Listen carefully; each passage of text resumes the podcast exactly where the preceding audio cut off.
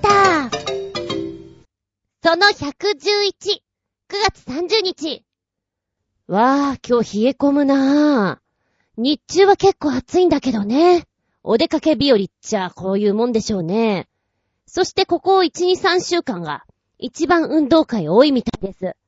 スーパーとか行くとね、行楽日和、運動会にっていうことで、お弁当のね、ネタがいっぱい売ってたり、それからサンドイッチ用のパンが安売りしていたりなんていうのを見かけると、あ、そういう時期なんだなぁと思って見ておりますけれども、暑すぎないからいいんでしょうね。うん、私も運動しなきゃなぁと思って、まあお散歩がてらご飯食べに行ったりするんですけれども、ちょっと一息分とか歩いたりすると1万5、6千歩くわけですよ。筋肉痛 ただただ歩いただけなのに筋肉痛ってどういうことっていうぐらい情けないなと思ったりもするんですけれども、多分私は筋肉として一番使ってないのはこの徒歩のね、筋肉なんだろうなと思っています。そうね、あの、日中 iPhone のこの万歩計みたいなのを起動させてると、1日ね、2000とかだよ。2000もいかないかもしれない。まあ、ただ、トイレに行ったりとかさ、置いてる時もあるんだけれども、基本、家出て、100歩ぐらい行ったらすぐバイク乗って、もう次の移動場所に行っちゃうから、歩かないんだよね。衰えております。どこが痛いって、すねが痛い。両すねが痛いのでございます。そうだな、万歩計つけていていいなと思うのは、普段はまあいいかなと思ってんだけど、やっぱつけてればね、ちょっとでも数字上げたいなと思って、少し遠回りをしたり、なんか、いつもよりは多めに動いてみましょうっていう気になるのがいいのかなとは思ってますね。こう、携帯でそれが賄えるのがありがたいなと思ってます。改めて伺いましょう。あなたは毎日、どのぐらい歩いてますか？とね。一番いい健康法だから、歩け歩け私もあなたも、ねってな感じで、しばしお付き合いくださいませ。お相手は私。奮発して、梨をたくさん買いました。どれも甘くない。残念な話である厚み純。どうぞよろしくお願いします。この番組は、ちょあへよ .com のご協力へて放送しております。問題。黄色い熊と書いて、何と読むか。き、黄色い熊。黄色いクマこちらは2014年上半期のキラキラネームランキングベスト30からの第2位の答えでございますけれどもね、黄色いクマ。言われてなるほど。黄色いクマで。黄色いクマで。プーです。プーです。プーくんです。プーくん。ドヒエー毎年出るじゃない？今年のキラキラネームこれが1位だよとか。ちょっと己の中でクイズ形式にするのが楽しくてね。ああ、それにしても黄色いクマでプーってどういうこと？お母さんお父さんそこは止めてあげて。だってなんか名字と合わせるととっても滑稽。こんにちは。清水プーです。よろしくお願いします。みたいな。なんだろうかな、なんか5時みたいな感じもしちゃうよね。もうプーくんの小学生時代のあだ名とかがなんかイメージつくもの。かわいそうだなぁなんて。プーですよ。おならプーとか言われちゃうんですよ。それからほら、英語のブーにちょっと音の響きが似てるじゃない。外国に行ったとしても、馬鹿にされそうな感じ？いやー、パパやママが、もう強引に聞くんだとしたら、そこはおじいちゃんやおばあちゃんが止めてあげるべきだったんじゃないかなと、思えて仕方ありません。じゃあこれは、今に、鹿、あの、奈良の鹿とか動物の鹿ね。と書いて、今に鹿。なんて読むか。考え中考え中考え中正解は、ナウシカ。ラン、ランラララン、ランラン、ラン、ランラララン。バカーそんな名前つけないでえっとね、16位。これ有名だから知ってるかな？私は、この間知ったんだけど、男と書いて何と読ませるか。考え中、考え中、考え中。正解は、アダム。っていうことは女と書いて、イブと読ませるんでしょうか兄弟だったらアダムちゃんとイブちゃんなんでしょうかね田中アダムとか？そんな名前かな？ぬぬぬぬ、やるなやりまくっちゃうな18位のこれもすごい。皇帝。あの、中国の皇帝とか、あの皇帝ね。皇帝と書いて、なんて読ませるか。ああ斎藤皇帝みたいな。書き方としてはそういうことよ。皇帝と書いて、なんと読ませるか。もう何謎かけですか？的な？これね、面白いよ。皇帝と書いて、シーザー、もしくは、フランツと読む。シーザーってことは、カエサルとかあっちでしょ？ローマ皇帝の方だよね。ほうほうほうほう。そこが出るか。もういいじゃん。暴君ネロとかでいいじゃん。狙っちゃいなよ、もうそこは。あとは、フランツ。なんでフランツなんだろう？フランツ皇帝。響きとしてはね、わからなくは、いや、わかんないな。なんで？なんでフランツ？うーん、なんでかな？おばちゃんは、毎年これを見て突っ込むのが好きです。どんな奴が名前を考えたんだと。突っ込むのが大好きです。でも今年のプーはやるなぁ。プーはちょっと強いなぁ。なんか太刀打ちできない感じがする。外国にもキラキラネームとかあるけれども、こう考えるとやっぱり昔の名前とかってなんかカチッとしていて、響きがおばちゃんだからかっこいいなと思っちゃうね。ここで今パッと見て面白かったのがね、うん、長い名前、長い名前って言うと、落語の、ね、ジュゲムくんとかそうじゃないですか。ジュゲムくんは、いるんですかねなんか、一時テレビですごいやってたらしくて、小さい子って大体ジュゲム言えてたりするんですね。ジュゲム、ジュゲムってなんか、節があるらしくて。へえ、面白いなぁと思って見てたんですけれども、で、あれをいかに早く言うのがいいのかっていうことで、ゲーム感覚でやってるみたいです。面白いね。で、まあ、それとリンクするわけじゃないんだけども、人の名前でもさ、日本人の侍さんとかってすっごい長い名前だったりするじゃん。何何？なんかもう役職を言ってんだか自分の名前なんだかもう全然よくわかんないみたいな時代劇とか見ていてね。で、パッと見て、実在した人の名前で長い名前。一発でうまく言えるかな？長い名前。その1、藤本太郎、木左衛門の将時吉さん、実在しました。それから、二人目が、つばくら商事、太郎兵衛、宗清。ん？つばくら商事、太郎兵衛、宗清か。三人目の方。ああ、言いづらいな。野本、寝坊の助、育左衛門。寝坊の助？寝坊の助って書いてある野本寝坊の助、育左衛門。え？くい、え？寝坊の助、食い左衛門だ。お寝坊さんの寝坊って書いてあるよ。この方はきっと、昔々、寝坊ばっかりしていて、だけど、いっぱいもりもり食べる人だったんじゃないのかな。だからこんな名前なんじゃないかな。で、さらに、一番長い名字は？っていうと5文字で、サエモン三郎さん、埼玉県だって。それから、カ野浩二さん、山口県。5文字、印鑑とかどうするのかな？ちっちゃく書くのかな？訂正印みたいな感じの文字のサイズになるのかな？ちょっと面白い。ああ、名前ってなんか、考えられてるようで考えられてないようで、両方受け取れて、面白いな。だから好きなんです。この時期これを見るのが。そして、来週からは私、新しいクラスを受け持つことになって、こう名簿を見るとね、来た来た来たって思ったりします。うん。やっぱり黄色いクマは、ドカンと来るな、ボディによ。てなお話でした。メッセージタイム。ではお便りいきます。コージアットワークさん。メッセージ、お邪魔しまーす。いらっしゃい。気になるデジタルカメラの修理代ですが、最近は本体の修理費がほぼ統一価格なので、大抵の場合は5万円ほど、修理期間は2週間です。前に落とした時は、本体の他にレンズの修理費が2万円で、ほぼ7万円。しょんぼりです。ごめん、笑っちゃった。これだけあったら旅行に行ってカニが食べられるのに。いや、カメラ壊してなくても行きゃしないのですが。わあ、5万円か。いいお値段。プラス2万円か。家賃みたい。そうだね。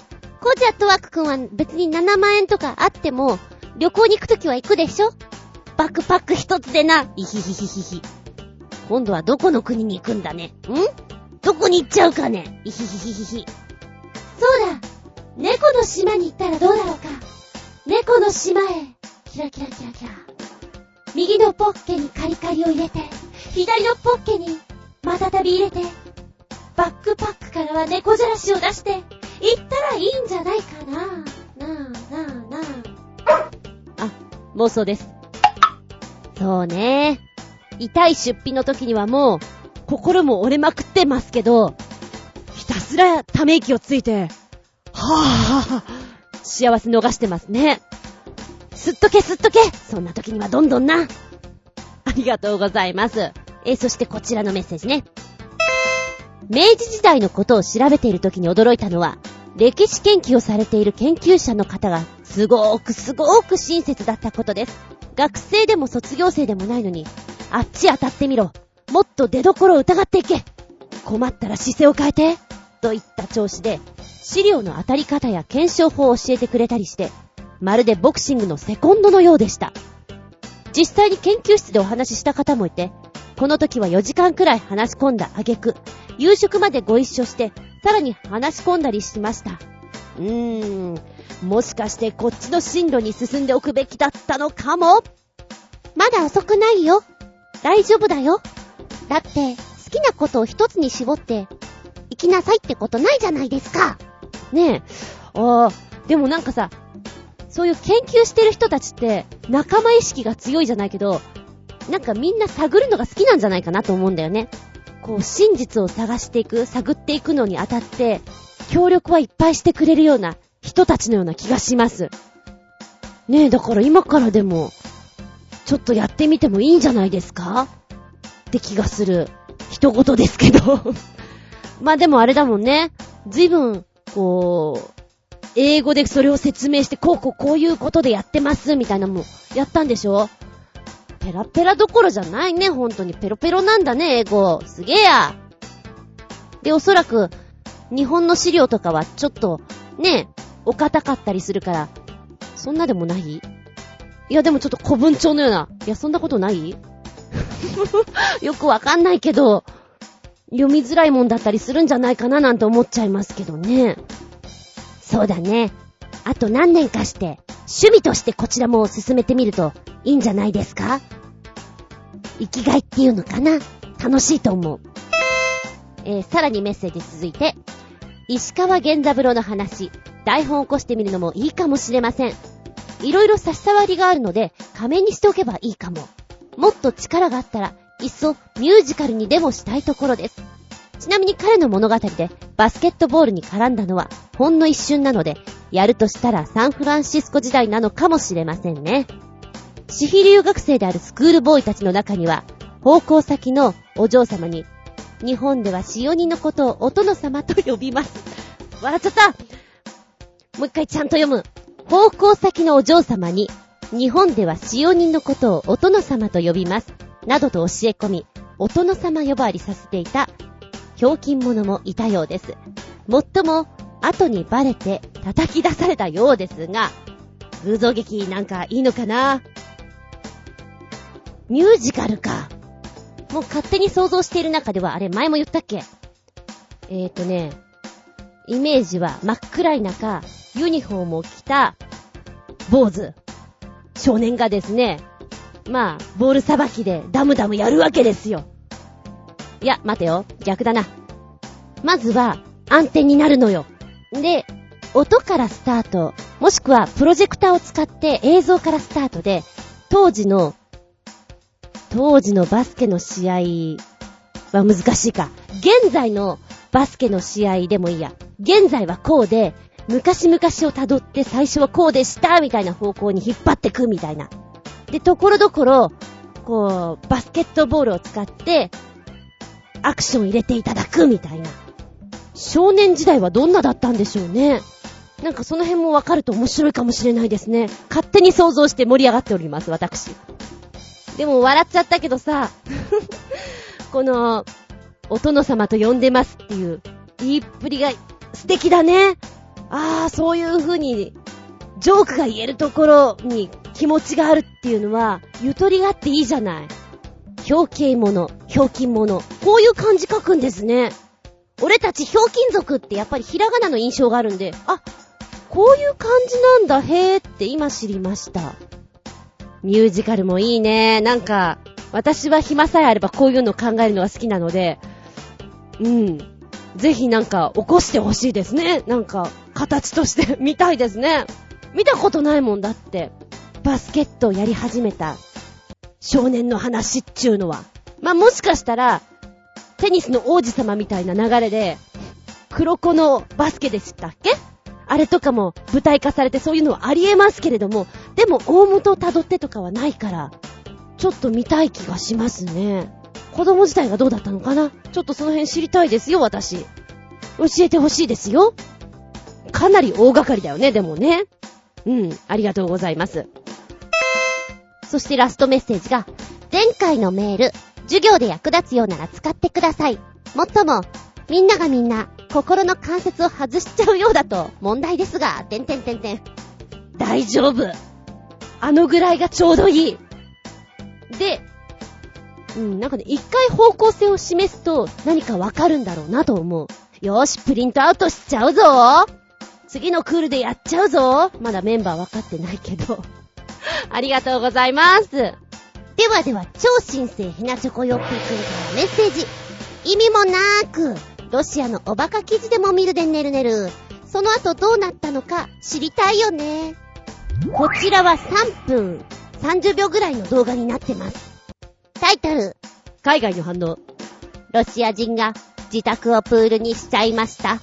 ネット上で大炎上。びっくりマーク、びっくりマーク、びっくりマーク。あー、これはやっちまったなーってニュースですね。うん。な、なんだろう。こういうのってさ、アメリカとかイギリスとかがなんか、ちょろっとやりそうな気がするんだけど、ロシアかーロシアもやるかーって、なんかあの、大穴が来た感じですかね。まあ、要は簡単。暑いじゃん、夏。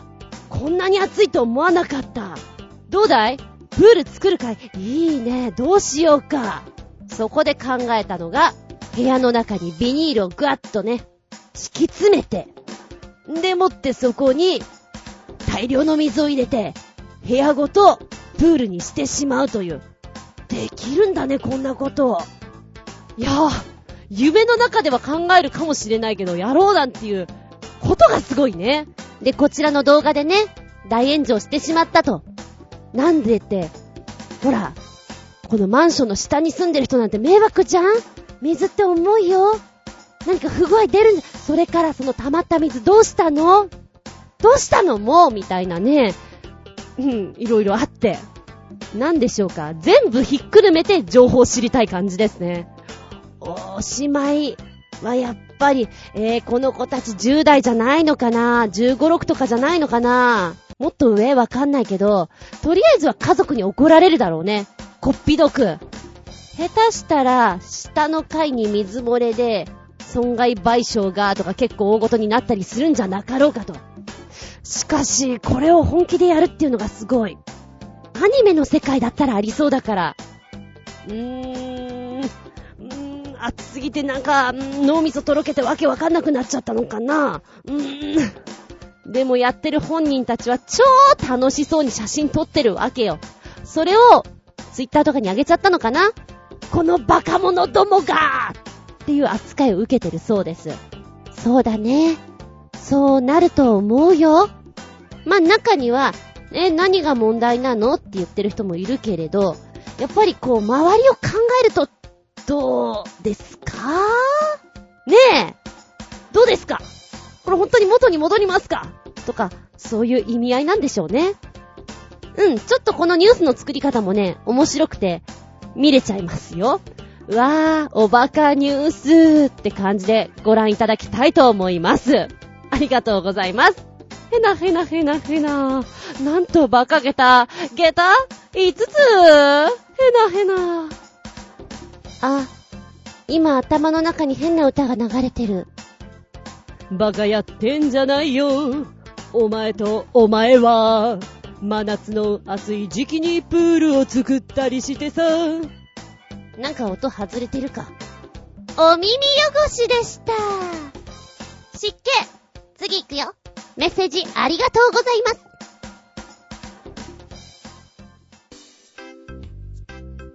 くりたまげたプチげた話。おうおう、そこまでか。のまっき。この間テレビを見ていたら、日本エレキテル連合さんがね、あ、こんなに今、引っ張りだこになっちゃってんだな、っていうのやってたんだけれども、お給料日にお給料もらっていろんなとこで使ってみます、みたいなのやってたんですよ。で、その中でね、新宿のロボットレストランに行きたいんです。なぜって、あきみちゃんはアンドロイドだからロボットの動きを研究しないとって言ってたんですね。へぇ、ロボットレストランって今こういう位置に来てるんだっていうのをちょっと受けちゃって、3年ぐらい前？ロボットレストランオープンしたちょっとぐらいに行ってて、まだその時には、まあ身内系がやってるので、お客さんが入らなくて、メディアが入るのに、すっからかんだと恥ずかしいから、ちょっと行ってくんない？ていう感じで桜的に行ったんですよね。まあ、今は新宿行くと結構ロボットレストラン、まあ、有名になってきたのかな？ロボット、ロボット、レストラン、ロボットってやってます。あの、トラックとか走ってて、トラックならまだいい。リムズイーンが走ってるのよ。金かけてんなーって思いながら。で、まあ笑えるのが、大元の社長がね、あの、同じような系列の曲が好きで、新宿界隈に行くと、同じような曲流れてんですよ。あ、同系列だなと思ってくれて構わないぐらいの。で、えーと、まテレビカメラと一緒にね、日本エレキテル連合さんが、メイキャップをした上で、あの紛争した上でロボットレストラン行ったんですね。で、中の映像を出してたんですけど、やっぱり3年ぐらい経つと、バージョンアップすっごいしてるんですね。私が行った時にはね、瞑想しすぎてしまって、ロボットレストランなんだけど、レストランなんだけど出してるのは弁当で、しかも美味しくない弁当で 4000円ぐらいだったのね。で、ロボットなんだけど、なぜか自衛隊みたいな、アーミー姿のお姉ちゃんたちが水着で踊ったり、太鼓を叩きながら、ちょっとこう、刀を振り回したりみたいなシーンがあって、うん、なんか瞑想してるなって感じだったんですよ。で、その後3ヶ月ぐらいしてから、また別の人たちがね、桜で行ったんです。ロボットレストランに。その時はね、メカゴジラとかが出てたって話なんですよ。メカゴジラと、リングって言ってたかなで、あのー、私の時はね、プロペラのついた飛行機とか戦車とか、バイクとか、アーミーなんですね、雰囲気が。アーミーなんだけどロボットみたいな。こう、勝ち合わない雰囲気の空間だったんだけど、その時は一応、メカゴジラとロボットの戦い的なところで、一応、方向性は気づいたらしいんですね。へぇ、そうなってんだ。で、バイクはもう出てないと。うん。プロペラとか、戦車とかもないんだ。ああ、そうそう。じゃあ、まあ、一貫したんだね。で、この間テレビ見たら、ラスベガスの、こう、お食事をしながらね、賑やかなショーを見てる感じですかね。近未来な乗り物をくるくる動かしてまして。はあ、あ、まあまああの、近未来ロボットっていう意味合いでいいんじゃないかなっていうのがね、だいぶ面白く見れまして。で、日本エレキテル連合さんのあの方々もステージに上がって、なんかあの、ボクシングみたいなことをやったりとか、パフォーマンスをしたらしいんですよ。あ、これはお互いにとってプラスで良かったんじゃないかな、みたいな。カメラも入ってるしね。うん、なんか、面白いなと思って、翌日、テレビで見ました？ロボットレストランの話？みたいなのを、ちょっとしたんですよ。そしたら、見てる人も何人かいて、あの、ロボットレストランのロボットのね、マスコットの名前があって、ロボコって言うんですって。ロボコって言うんだ。あの、ロボコさ、ゆるキャラグランプリ出てるらしいよ。っていうの聞いて、えそうなんだ。ロボコ出てんだ。で、ロボコはですね、え通常営業でトラックの後ろっていうのを乗っかって宣伝してるのもあるんですね。プラスお店の中に5体ぐらいいるのかなで、一応作ったロボコは全部で10体以上あるんです。ただし、初代のビッグロボコは大きく作りすぎてしまったがために、ロボットレストランの店内に入らないんだって。超ウケる。サイズ測っとけよ。で、あの、ショーに出ていないロボコンもいるんだよ、ということで、若干ね、髪型とか違うの。まあまあ、もしよかったらね、ロボットレストラン。で、現在ね、お値段が6000円ぐらいになってるんですよ。高くなってる。でもあのお弁当だったらちょっと嫌。まあ、うん。新宿らしい夜の遊び方っていう意味合いでは面白いのかもしれないけれどね。で、なんか、ちょっと身内系な話も入りつつなんで、日本エレキテル連合さんがそんなに人気だっていうのもちょっとたまげったし、ロボットレストランのロボコが、ロボコっていう名前でゆるキャラグランプリにも出てるっていうのもちょっとたまげったし、プチゲッターな感じです。はい。つうことで、本日は、ロボットレストランと、日本エレキテル連合流行ってんだね、やっぱり。っていうお話でした。お便りいきまーす。取り残し分より、指輪が欲しいのというタイトル。コージャットワークさん。お邪魔しまーす。いらっしゃい。指輪をおねだりする女子は世の中に多いと思いますが、極物好きの男女を引きつけそうな指輪を見つけました。アメリカのブンリングが発売しているこの指輪には、線抜き、ノコギリ、ナイフなどの機能があり、予測できないけど、起きるかもしれない万が一の事態に対応できそうです。で、一つ紹介。で、あれあれ？ここには他にも気になる指輪が？ということで二つご紹介。コージーアットワーク。まずはポチッと押してみるっぺよ。おこれでもさ、結構おしゃれよ。可愛らしい。よく見ると、ん？うん、あ、あー、なるほどねっていうなんかちょっとさ、込み上げてくる笑いになりそうな。かわいいかわいい。これはちょっと指先につけてたら目立ちそう。私これ好きだなちょうどね、えー、サイトをポチッと押すと出てくる写真の二つ目、左から二つ目のやつが、デザインがね、おしゃれなんだよね。忍者を思い出しました。なんか忍者がつけてそうな武器みたいに見える。私にはな。んで、ここの一押しはですね、ガッともう少し降りていただきますと、出てきますよ。なんだろう。このお得感たっぷりの、え？ー、串？ぬこぎり？うん。これ何？みたいな。インパクトある。じっとくナイフみたいな感じっちゅうのかな こうさ、指元につけているところからこう、シャキーンって出てきたら、おいおい、お前何持ってんだよってまさに、スパイとかがつけてそうな感じ ?007 とか私見たことないんだけど、彼らがつけているアイテムの一つのように見受けられます。面白い、これこの小さな、小さな小さなリングから、線抜きがシャキーンと出てきて、おう、ビール飲もうぜ。あ、線抜き持ってこなきゃ。いいいい、俺持ってるから。こう、シュポって抜いた時の、皆さんの驚きの目をね、ええ見ていただけたら、楽しいんじゃなかろうかな。きっと、たまげたお顔されてるんじゃないでしょうか。素敵です。なんか、もう一つのやつはピストンリングなのかな？こう、写真をさ、ポチポチ、こう、何、次のに変えていくと、ピストンが動いていく様が見えて、うん、なんかあの、ちょっとあってもいいかもしれないって思っちゃう。お値段はいいお値段するのよこのリング自体がね、オーダーメイドで。だけど、うん、欲しいかもって思っちゃうね。で、もう一つつけてくれてるやつが、なんだろうって思ってこう、ポチッと押すと、あーこれは、カメラの絞りに似てるデザインというか、なんですね。へー。アニメとかに出てくるさ、最後の最後の謎の扉を開けるためのキーとか暗証番号とかをこう解読するための何何か必要なものが出てきそうな気がする。面白いこれ。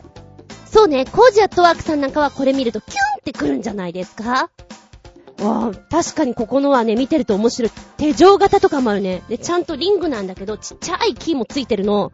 で、外れるようにもなってるの。仕事が細かいわ。ああ、でもこのアーミーナイフみたいなこのスタイルもたまらないね。欲しくなっちゃうね。そんなおしゃれなあなたにいかがですか？このリングは大体ですね、大体5万円前後と思っていただけたらよろしいかな？なかなかこのサイト見るの面白いですよ。ありがとうございます。気分盛り上げたーです。続いては、超新星ひなチョコヨッピーくんからメッセージ。意味もなく、漢字の話題、バーバン。中国最多の画数を持つ漢字らしいよ。なんか、覚えにくそうういー出てきたなんじゃこりゃういー これすごいな難読文字文字？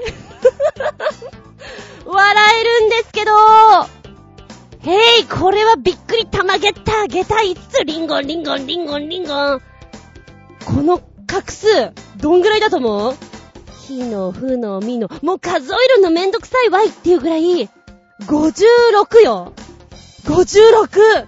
一文字で 50! うひゃひゃひゃすげえテンション上がるこの文字見てると。おかしいすごくおかしいなんだろうね。この一文字の中に、いろんな、こう、漢字が月とか心とか馬とか、言葉とか長いとか、入ってて、間違い探しをしてるかのように楽しいです。そんな気分になりますね。えー、っと、こちらがですね、ポータルサイト、テンセンのとあるブログ上で、中国最多の画数を持つ漢字ということで紹介されたそうなんです。んでもってこの文字なんですけど、先ほど言いました56画ありまして、ビアンと読みます。ごめんね、ちょっとピンがわかんないんでビアンと言っておきます。で、通常の標準中国語には存在しない発音だそうですよ。あー、そしてこっからがちょっと面白い。好きだな、こういう話。えっとですね、もともとは、先西省の方言の方に存在する発音ではあるそうなんです。で、先西省内では、ビアンビアン麺という名物料理がありまして、その麺にはこの字に関係がありそうな言い伝えが残されているとか。昔々、貧しい秀才が空腹を抱えて、関陽にある料理店に入ったんじゃ。そこでビアンビアン麺を注文した。秀才は無一文だったが、店員は代金を見逃してくれない。そこで秀才が、この面の字はどう書くのか。と、問うと、店員が彼を睨んだまま何も答えない。な、天使よ、私にこの面の字が書けたならば、この代金、許してくれないか？と問うたのじゃ。天使は心よく了承した。本来この言葉に文字などないと思っていたためなんじゃ。しかし秀才は筆を握ると、点が一つ、点を舞い、甲賀の両岸に湾がある。弦の字は中で左に払い、右にも一本、東に蝶、西にも蝶、真ん中には馬の大王、と、絵描きの歌のように唱えながら、大変な画数の文字を書き上げたんじゃ。まあ、どうも、そういう説があって生まれたんじゃないかというお話もあってね。あんまりね、画数が多くて読めないような漢字ってあっても文字として認識できないんじゃないのって言われるところなんだけれども、まあ辞典には載ってなくてもね、特定の地域で使用されているっていうのがあれば立派に文字と言えるんじゃないだろうかというふうにも言われてるそうです。面白いね。へー。なんだろう、この字に関しては、少々間違えてなんかオリジナルになってしまっても バレないような気がする。あれ？こんなとこに3なんて文字があったかなって言われても、なんか正解を知ってる人が少ないから、うん、まあよし、みたいな感じにね、なりそうな気がして。いいですね、楽しいですね。いやいやいやいや、超大受けでした。ありがとうございます。で、ごめん。メールの方はまだあるの？今のは前振り。驚くのはこれからだぜ。総画数が84画という最も複雑な漢字らしいよ。なにこれ？かっこ笑い。マジで？ポチッと押す。84って相当だよね。はい、来た。えー、漢字の読み方は、タイトと読みます。もうなんかさ、タイトという漢字をこう表現するなんかこの今の一番最初のところが何？黒い黒い模様にしか見えないもんね。えー、っとね、この複雑な漢字なんですけど、日本人の名字であるとされてるそうです。他に大と、おとどと読んだりもするそうですね。えー、っとね、この漢字を見た時の感想は、間違い探しみたいな。さあみんな、この中に間違いがいくつあるかな？みたいになんか、そんなものをやってるような気になるぐらい、目がね、変な感じがしてくるな。間違い探し、もしくは漢字の練習してる感じ？今かけてみました。うひゃひゃひゃひゃ。置いといて。はい、では今日は、雲という漢字を練習しましょう。はい、雲書いて。じゃあね、そうですね。竜、ドラゴンも書いてみましょうか。はい、書いてみて。っていう感じです。こそっと笑えてくる。で、先ほど言いますように、名字として存在していたらしいということなんですよ。えー、ただし、本当かどうかがちょっとわからないね。一応、1960年代初め、ある証券会社にこの名字を持つ者が現れまして、名刺を残していったとも言われているけど、真偽は定かではないということです。タイトさん、印鑑大変だな。どうしたのかなって思う。もしあったならば、その印鑑を見たいな。あと、子供の頃とかね、なんか、まあ、とりあえず書類書くときとかは、略して書いていたんだろうけど、どういう風に書いていたのかなとか、気になるな。表札とか気になるな。うん。なんだろう。ちょっとありえないものを見たから、私の中で心躍っています。ひゃっほーありがとうございます。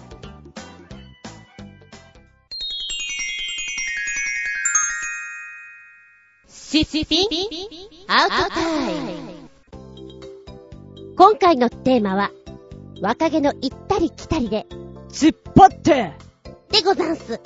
そう、前回のあの原宿ファッションから、なんとなくリンクして浮かんじゃった、突っ張ってオイラは全く真逆の方にいたので、うん、なんかよくわかんないけど、でも、ちょっとかっこいいな、と思ったりもしたもんです。漫画とか読んでさ、ドラマとか見てさ。ちなみにオイラの世代だと、不良者って言うと、スケバンデカが浮かんでくんだよね。なんだか口の悪いお姉ちゃんたちが、いろんなとこに武器を隠し持ってるわけよ。やれ、網棒だ。やれ、ビー玉だ。と。若干こう飛び道具をさ、飛ばしたりするところなんか、うん、銭形平次と一緒じゃん。みたいな路線なんだけど、子供のオイラには、結構、キュンときました。ああ、絶対セーラー服着たいなって思ったものです。そうね、ちょうど、まあ、スケバンデカが流行っている頃にヨーヨーとかも流行っていたので、なんだか夢見る夢子ちゃんなところもありましたよ。でもって、スケバンデカの後番組で、セーラー服同盟だったかな？あ、今ちょっと見たら違う。タイトルはセーラー服反逆同盟。で、スケバンデカの後番組じゃなくて対抗番組だ。日テレさんでやってたんだ。わかる人にしかわからないね。ごめんね。なんでしょう。こう、大人に立てつくじゃないけれども、いや、立てついてたな。車に構えたところがかっこいいなって思ってた。突っ張りさん、不良さんって、仲間内の結束が本当に硬いじゃないですか。だそういうのも熱いぜみたいなのはね、思ってみたりして。こう、ドラマとか漫画とか見ていても独特の言葉があるじゃないですか。え、何？どういうこと？みたいな。それがまたね、彼らにしか通じないような言い方とか、あのー、ルールとかがある、一つの社会なんだなっていうのが面白いなと思いましたね。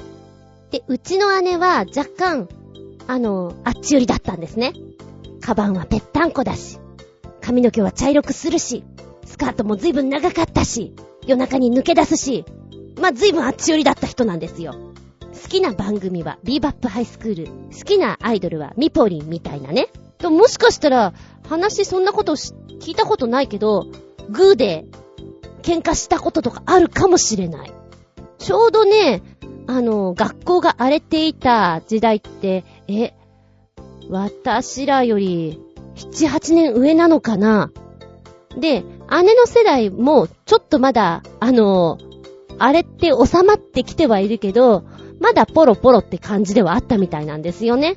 で、ビーバップハイスクールのほら、ボンタンだ、反り込みだ、うんこ座り、それは言ってないか。あの、そういった類の彼らがかっこいいみたいな、カリスマ的みたいなの出てきたじゃないですか。だから、結構ね、そっち寄りの人が増えた気がします。卒業アルバム見るとね、わかるよね。あー、この子行っちゃったなーっていうの。で、小学校、同じクラスで、可愛い感じのキャラだったよなーっていうのが、中学校に上がって、最初の夏休みを超えた後に、何かこう、変わってくる感じだったところありますね。オキシドールで髪染めてみたんだけど、とか。遅刻するようにしてみたとか、あの、まず上履きのかかと踏むんだけど、みたいな。ペッタペッタやるけど、みたいな。授業中寝ます、みたいな。オイラはね、授業は寝てはいなかった。何やってたかってお絵かきしてたかな。お絵かきしてたか、漫画読んでたか。寝たことはないな。寝たのは多分大学ぐらいからだと思う。そこで寝るなよって話だけど。ああ、中には、あの、突っ張りとは関係ないかもしれないけど、早弁とかする人もいたんでしょ？こう、教科書でうまく隠してとか。うん。そこまでお腹空かないし、50分くらい我慢できるしね、みたいな、そういうのはあったかな。でも、オイラがね、ちょっと憧れたのは、うん、切符のいい姉さんみたいなのがいて、で、なんだか知んないけど、カミソリの刃をいつもね、持ってるんです。スカーフのとこに隠し持ってるんです。で、何かあると、指の間にこれを挟んで、あの、切られちゃうんです。怖いんです。でもその姉さんは後輩にはとっても優しいんですみたいな。花のアスカ組とかね、大人になってから読んだんですけど、まさにスケバン系の漫画だなと思って、ちょっとね、笑えてきます。やりとりが。こうさ、男の子の名前とかも、達也とかじゃなくて、やっちんみたいな。え、なになんでそこにやっちん、ちんつけるの?やっさんとかじゃなくて、こう呼び名がなんかおかしいんだよね。だから、ぷっぷぷぷぷぷぷって、めぐっぺーみたいな。え、めぐちゃんとか、めぐでいいんじゃないの？そこはみたいなね。笑えてしまうところがあるんですけど、まあまあ彼らなりの言い方、あの、お友達感覚のなんかあるんでしょうね。だから、CS とかで、昔のドラマとかのその、ね、不良とかが出てくると、なんか、おかしくておかしくてしょうがないで、あの、お芝居の台本とかでも、昔風のこの、ね、不良の喋り方が書いてあるやつあると、これ読ませてみたいけどきっと読んだら意味わかんないんだろうなと思って。はい、ここで質問。ねえねえ、メンタン切るってわかる？メンタン切る。明太子じゃないよ。メンタン切る。今ね、メンタンキルっていう言葉がこう、不良ワードの中にあって、なんだろうと思ったの。メンチキルっていうのは知ってます。メンタンキルって、はてはて、ふむふむ？お、わかった。メンチキルと同じような言い方で、メンタンキルって、睨みつけること。で、もともとは関西を中心に使われていたメンタキル、メンタキル、発音に違ったらごめんね。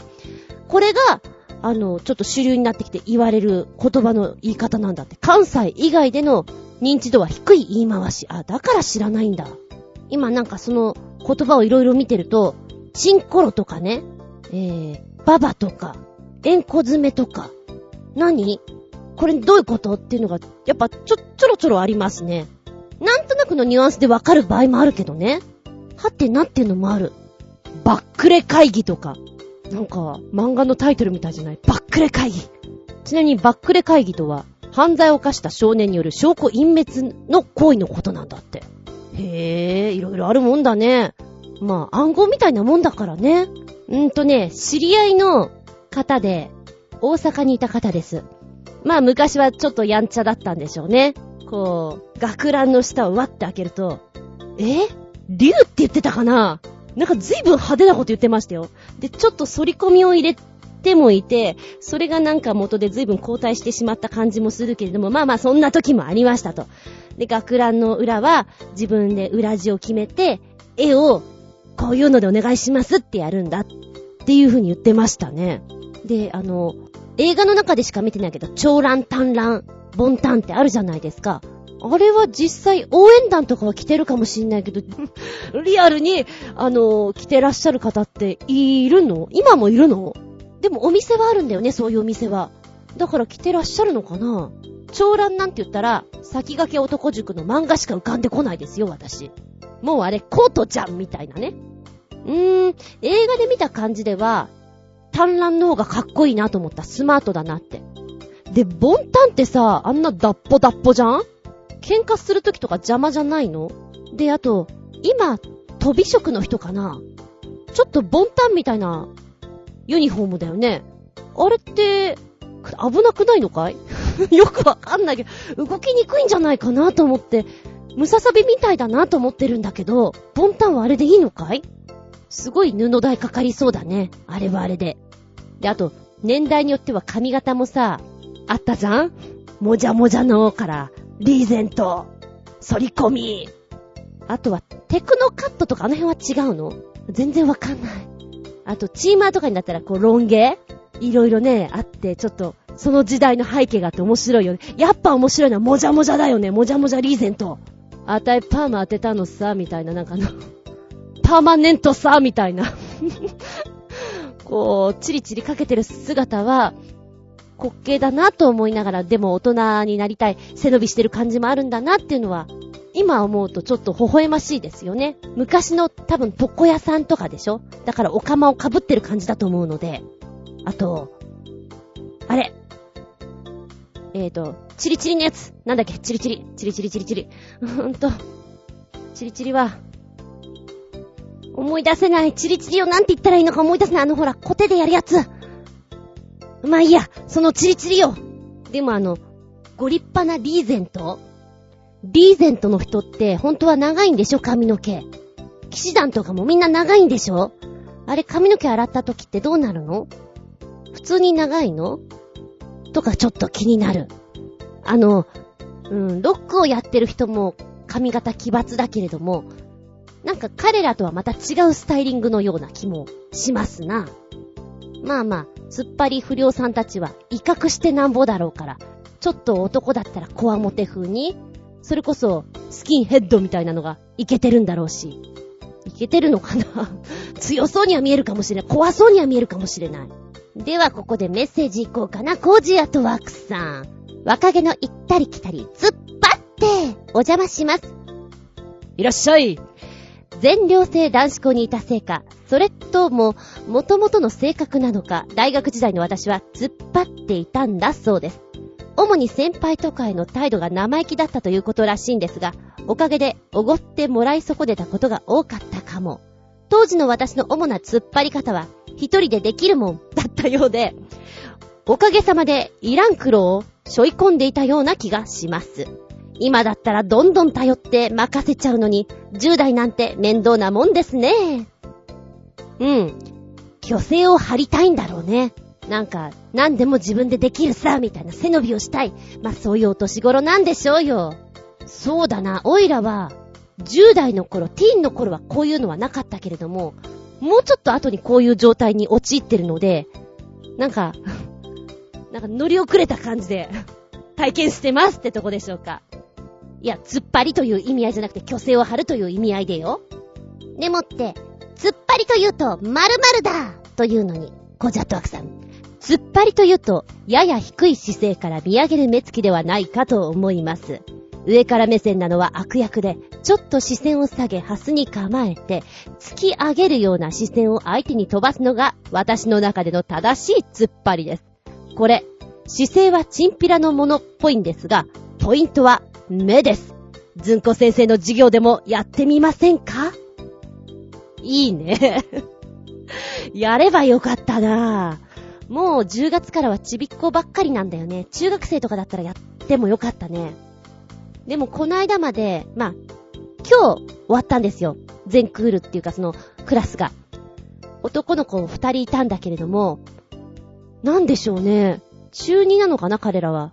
どちらも、お姉っぽいんですよ。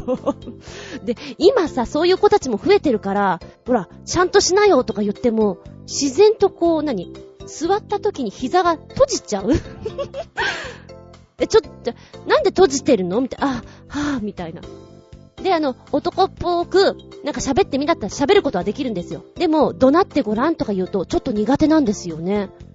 だからもしかしたら、あー、基本そっち系なのかなっって思いながら、うん、喧嘩のシーンとかいくつかやらせましたけど、ある程度言ってここでこうしてくれ、こうしてくれっていうリクエストを立てないと、ここでこうしてっていうリクエストを言わないとちょっと動けないああ何考えてんだよみたいな、こう、こう、ガツっていけない言葉を飛ばせないっていう、なんか、あ、装飾男子って感じです。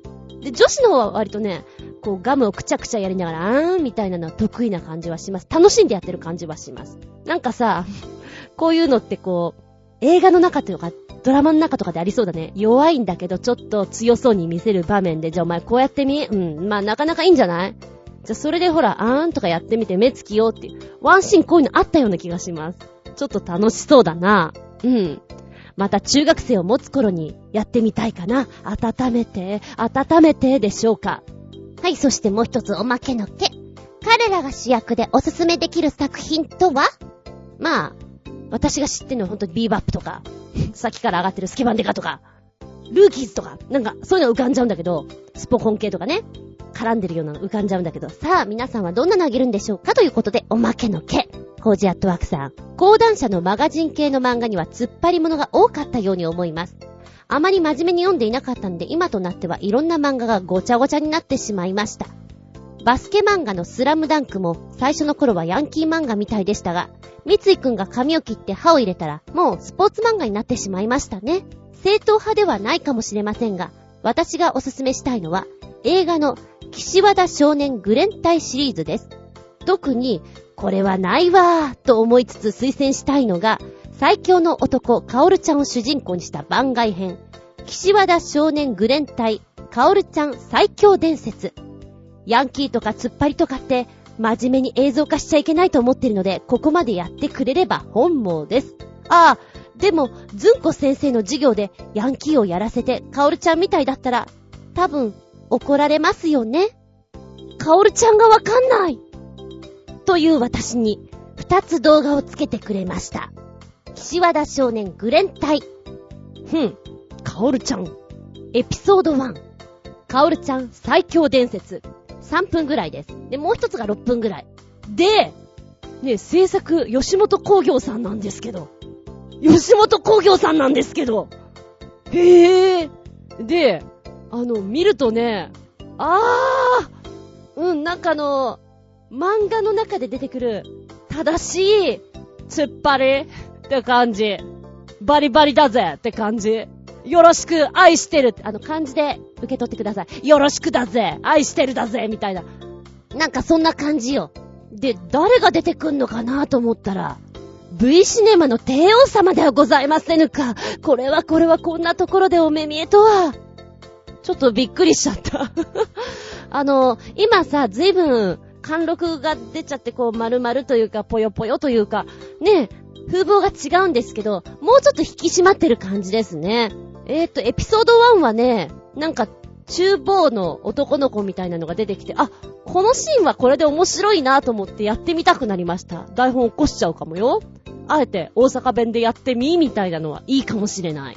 もう一つの6分ぐらいのやつは、ボッコボコにしてるから、カオルちゃんが。漫画、本当に。もうここまで行ったらお見事ですよ。おっさん中学生って感じで。そうなんだよね。突っ張り系っていうのは、何でもありっていうところが、たまらないよね。友情あり、裏切りあり、恋愛あり、おかしな射程関係あり。うーん、ドロドロもしてるのかもしれないけど、ちょっとやっぱりこう、ぷって笑えるような瞬間とかもあったりする。だからこそ、若気の行ったり来たりなのかしらとも思ったりする。でもさ、気の弱い中学生とかに、カオルちゃんやらせたらすごいいい練習になりそう。はい、このセリフ言って。はい、言って。ちょっと口んとこに髭描いていい？眉間とここう、キュッとシワ寄せてみ？キュッて。できた？な、ちょっと違うんだよねってやりたい。面白いな。男の子にはちょっといいかもしれないね。うん。恥ずかしさの取れない人にはいいかもしれないね。うん。カオルちゃん、ちょっと面白かった。吉本さんやるな。でも、よく考えたら、そうだよね。あの、品川庄司の、あの方も、不良系の映画とか何本か撮ってらっしゃいますもんね。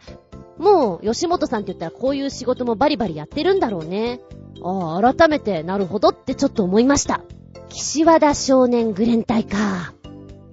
うん、私はね、あんまりドラマとか見ていなかったのですが、子供の頃に見ていて、突っ張りとかイメージがあるのが的場浩二さんが出てらっしゃってたハイスクール落書き。古いよ、これ。斎藤由貴が先生をやってます。うーん、だって今、今の人たちに言ったら、極戦だって古いもんね。きっと。そんなもんなんだろうな。あ、あれだよね。AKB の人たちが夜中にやってる、マジスカ学園？だっけ？あれとかって、なんか正当なレディースっぽい喋りしてないっけ？ちょろっとしか見てないけど。あー、そうそうそうそう。やってたような気がする。そうだね。音楽の方でもさ、突っ張りのための歌みたいなのもあったりするじゃないですか。あえてリーゼント、あえてサングラスみたいな昔のスタイルで歌ってる。あれってね、やっぱりあり続けてほしい。だから、騎士団さんもずっと頑張っててほしいなって思います。なんか、一つの伝統じゃないけど、日本の侍、日本の芸者、日本の突っ張りみたいな感じであのリーゼントのバリバリだぜヤンキーはいてほしいです。背中にはやっぱりよろしく。よろしくと書いて、僕と思っていてほしいです。そうだ。いっそのこと、ハロウィーンの仮装、昔の突っ張り風なんてどう？あれ結構、女子だとしたら、あのメイク、あのもじゃもじゃ感、素敵だと思うよ。あれで街に繰り出したらどうかな。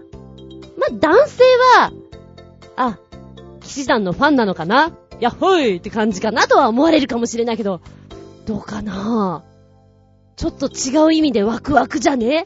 ねえ、勇気ある人、あのいでたちで、アメリカのハロウィーンとかに訪れてですね、扉をトントン、トリックはトリートバリバリだぜって言って、いたずらしてきてくださいいかん、ちょっと妄想が止まらなくなってきた。本日は、若気の行ったり来たり、戻ってきて突っ張って、でお届けしました。バリバリだぜバルルーン、バルルーン、バルルーンは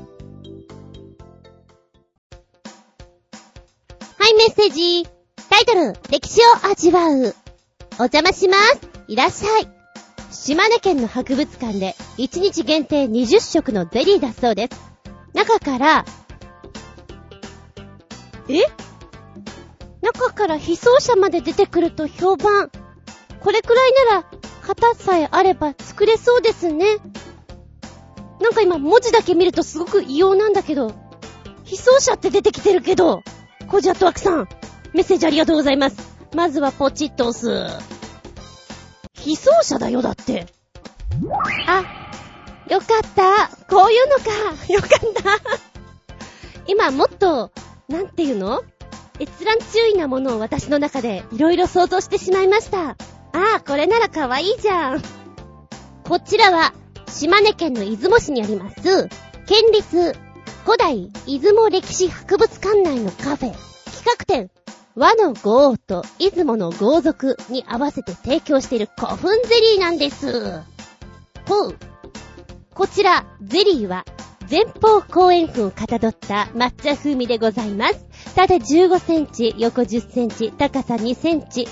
食べ進めると、熊の形のグミが出てくるっていうのが、ポイント。で、一見すると、人のように見えるから、古墳の非走者か？と、カフェのお客さんも喜んでます。価格は、お安いよ、これ。500円。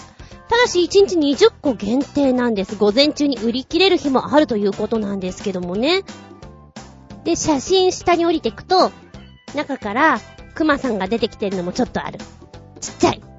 えー、この抹茶ゼリーの周りには、これ、あんですよね。小豆あんをソースのようにこう、ぐるっと取り囲んでる状態にしてあります。生クリームが添えてあって、ああ、すげえ、美味しいと思う、これ。何よりもこの前方後円墳の形が可愛らしいので、あー、20食限定っていうのはなんかもったいない感じがするぐらいですね。うん。考えたものです。食べたくなっちゃうもん。行ってみたくなっちゃうもん。遠いけど、出雲。で、なんとなくこの生クリームがさ、こう、お供えされたお花のような感じで、ポイント高いなと思っております。いやー、いいですね、これね。確かに、アイディアさえあれば、これは作れると思います。そんなに難しくないと思います。面白いものいっぱいできそうな気がしますもんね。まあ一番最初にやったとこのポイントだよね、これはね。うん。抹茶系スイーツ好きなんですよ。こういうのたまらないなと思っちゃったりします。ゼリーじゃなくて羊羹でも全然いけそうですね。うん。ありがとうございます。もう、コジアットワークさんは文字を書くのが上手だから、なんか、非奏者っていうから本当にすごいものを想像したぞ。ありがとうございます。500円で食べられる、リーズナブル、驚きちょっとあって楽しいな、のお菓子のお話でしたよ。はい、そして超新星ヘナチョコヨッピーくん。メッセージ、ギネス認定、世界一足の短いお猫様だってさ。確かに短いな。見た見た。一応これ2012のギネス認定みたいに書いてあったかな。短いね。テケテケテケテケ歩いてて可愛いね。ダックスフント思い出しました。マンチカン。ねちょっと前に話題になったマンチカンって多分この子なんだろうなと思って。で、動画の中でさ、こんなに足が短かったらジャンプとかできないだろうし、猫としての機能は大丈夫なのかなと思っているんだけど、キャットタワーとかにもぴょんと乗っていて、こう何少し離れたとこにもこう足を伸ばしてるんですよ。届かないんじゃない？大丈夫？あなた大丈夫？って心配になっちゃう。そんな子ですね。どうにも、ほっとけない感じがして、こう、母性本能をくすぐるというのですか？ダックスントもそうですけども。また、間抜けな感じがたまらないですね。ちゃんと顔洗えてるかな？とかさ。でこの映像を見ていて思ったのが、私の友達にね、ミニチュアダックスフントを飼ってる方がいて、すげえ食べてデブなんですって。もうコロッコロしてて、あの、コロコロしてるに足が短いから、階段の上り下りができなくなったらしくて、あの、行きは抱っこして上に上げてあげるけど、帰りは降りてこれないんで上で泣いてるというのをよく言ってましたね。なんかほら、ダックスフントって、もともとが狩猟犬だから穴蔵にパーッと入ってくるぐらい、スリムちゃんなイメージがあるじゃないですか。そんな、コロコロコロリンのイメージがないから、そりゃあ大変と思ってね、おかしいなと思っていたんですけど。そう、ダックスフントで思い出すと、話がそれてごめんなさいなんだけど、うちの今飼ってるニャンズの一番末っ子ちゃんはですね、拾った時に私仕事がちょっとほら、役者の仕事とかもいろいろあって、時代劇に出なきゃとかいろいろあったので、血のみ子だったんで、大変だったんですよ。で、そしたら上の住人のね、方が、うちで面倒見てあげますよっていうことで、あの、お願いしたんですけど、1日とか2日とかそんなもん。そこにはワンコが3匹いまして、その1匹がダックスフントなんですよ。で、彼らは、こう、もともと狩猟犬だから、小さいものがあると狩らなきゃっていう意識が強いんでしょうね。ものすごく追いかけるってか、執着するという気持ちが強くてね。他の2匹は大丈夫なんだけど、あの子だけは危ないからね、ゲージに入れとくわって言ってた。ごめんね、ごめんね、あとちょっと待っててね、とか思いながらお預けしたんですけどね。ちょっとそんなの思い出しました。足の短いという子からね。えー、うちのニャンズもちょっと足短いような気がします。でもそれがたまらないんです。うふ。ありがとうございます。短足って言っちゃう、ダメよ。ダメダメ。ほんと日本エレキテル連合さん出てるね。超ウケるんですけど。もう一丁、ギネスつながり。超新星なチョコヨッピーくんから、ギネス認定世界一大きい雑誌だってさ。で、その映像、ということで二つつけてくれました。えー、っと、これもちょっと前のギネス認定されたやつなんじゃないかな。世界一大きい雑誌でギネスの記録を出しましたのは、ファッションアートマガジン、ビジョネアだそうです。こちら第61号。で、この表紙を飾っていたのがレディー・ガガなんですってね。で、こちらの大きさはですね、前代未聞の2メートル。2メートル？今写真があるんだけどね、ポスターにしか見えないね。で、このレディー・ガガが、黒いオイルにまみれた人魚に扮している状態で、表紙と裏表紙を飾っているそうです。えー、2メーター ×146 センチ。ということで、え、ちょっと、ベッドみたいじゃない？なんか、雰囲気として子供用ベッドぐらいな？あ、でも私全然、ま、ちょっと足とかね、曲げればって感じなんだけど、寝れるもんね。そう考えたらこの雑誌すごいね。こちらは、お値段が下のとこに載ってんだけども、29,855円ですって。うーん、た、高いんだか安いんだかもよくわかんないんだけど、ただ、面白いからお店とかにあったら話題にはなるかなっていうレベルかな。へえ、こういうのでさ、ギネス狙っちゃうのっていっぱいあるんだろうね。とにかくナンバーワンを取りたいみたいな、名前を残したいみたいなのはね、面白いけどね。当時はそんな値段で買えたんですけど、今アマゾンで見たらね、アマゾンで見たらなかなかいいお値段だよ。お値段、41,387円でこの巨大な雑誌があなたのお手元に。ねえ、レディーガガ好きな人なんていうのはもうたまらないんじゃないですかただでか、でかいな在庫あるから、もしよかったらどうですか？あ、これね、動画を見た方がかっこいい。まずはつべこも言わずに動画見て。大きさがよくわかる。へえ。で、なんだろう。この写真具合とか、あ、そうだな、デザイン学校とかさ、美容学校そういったところに置いとくと、いいんじゃないかなっていう雑誌。学祭とかでもなんか人気出そうだもん。やってみたらどうっていう気がしちゃう。面白いこれ。あ、動画の作り方かっこいいなぁ。いいいい、これは。そうですね。おすすめはまず動画から見てください。ってな感じでしょうか？ありがとうございます。はい。そして続いて3連チャンで、超新星ひなちょこよっぴくん。メッセージ。意味もなく、新潟県の世界一カッコ1。ギネス認定、世界一大きい花火、4尺玉。これ以上でかい花火を打ち上げるのは、技術的に無理のようだ。そしてもう一つ、ギネス認定、竹と藁で作られた世界一長い蛇が練り歩く祭り。はぁすごい音がいいね、この動画は。そして綺麗だ。広がり具合。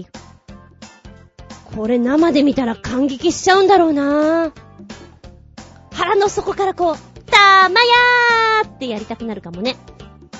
今見たらこの世界一の四尺玉の写真がドンと出ていて、420キロもあるのね。420キロ。で、これを打ち上げる筒が、すげえなんかでかい。もうロケットの打ち上げみたいな感じですかね。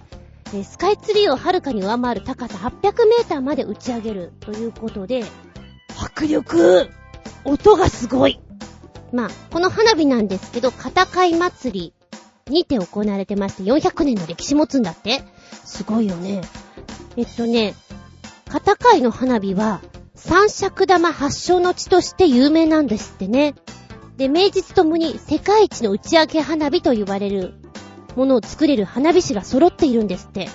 だから今回みたいなドドンとした四尺玉も、ドンと来いなんでしょうね。今、私が見てる方のサイトの下の方に、こう、玉がね、筒に収められているところとか、写真が出てんだけど、すごく大掛かりだものね、クレーンが出てきて。まあそうなんだろうけどさ、ああ、こうやって行くんだねっていうのを見てるのも面白いものです。そしてやはり、プロの撮った写真はお綺麗でございますね。色とりどりに。新潟県、小千谷市、片貝町。毎年9月9日と10日の両日に開催されるのが、これ、片貝祭りの花火大会。世界一大きいと言われる四尺玉を打ち上げるこのお祭りは、単なる花火大会という意味ではなくて、400年の伝統を誇っている地元の氏神様である朝原神社の周期大祭の一環なんです。花火は神社への奉納という形をとっているそうですよ。で、奉納というからには、打ち上げた後に、例えばね、お孫さんとかお子様に対してのメッセージおじいちゃん、お誕生日おめでとうこれからも長生きしてねみたいなメッセージを流すこともできるんですって。面白いですね。まずはこのサイト、音がいいのでね、見てみてください。なんかすっきりした気分になれます。はい、そしてもう一つの方のね、ヘビの方。大したもんヘビ祭り。名前が面白いね。はい、見ました動画2本ね。まず思ったのが、香港、中国とかのお正月とかかな、旧正月とかにやっているドラゴンを、棒をくっつけたドラゴンをね、上下に動かして、祭りの気分を高揚させ、ね、なんか盛り上げるっていうのあるじゃないですか。あれ思い出しました。こちらは、越後関川大したもん蛇祭りというものだそうで、ギネス認定世界一という長さを誇ってるそうです。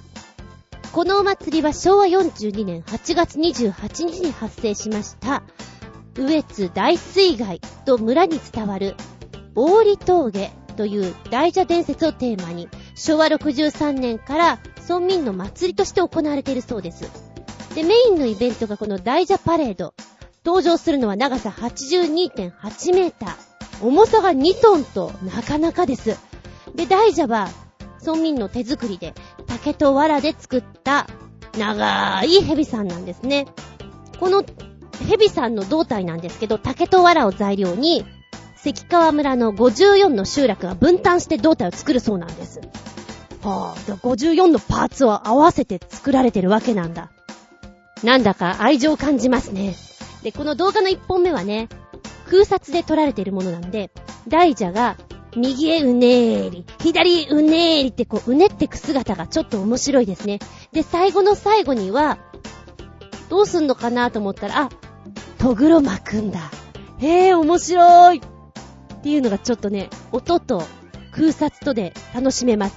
で、2本目の方は、えー、実際、こう、わっしょい、わっしょいってやってる地上から撮られてるものなんで臨場感ありますね。女の人の声がすっげー響いてるの、わっしょいって こういう人がいると、場を盛り上げてくれていいね。楽しい。なんか、村が一丸となったお祭りということで。へえ、いいね。温かみのある、そんなお祭りな感じがします。ありがとうございます。ギネス認定つながり。見たら動画。メッセージ、超新星ひなチョコヨッピーくんから、お便り。まだまだ続くワンカメ一発撮り PV 集だよ。動画がなくなってたね。ってことで再アップ。まずは1曲目、木村カエラのリンガディンドン PV フルワンカメ一発撮り。2曲目、トリプル A のラブ PV フルワンカメ一発撮り。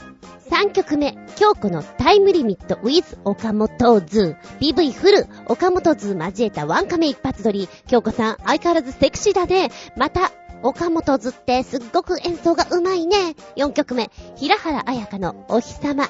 大切なあなたへ PV フル、ワンカメ一発撮り、感動するよ。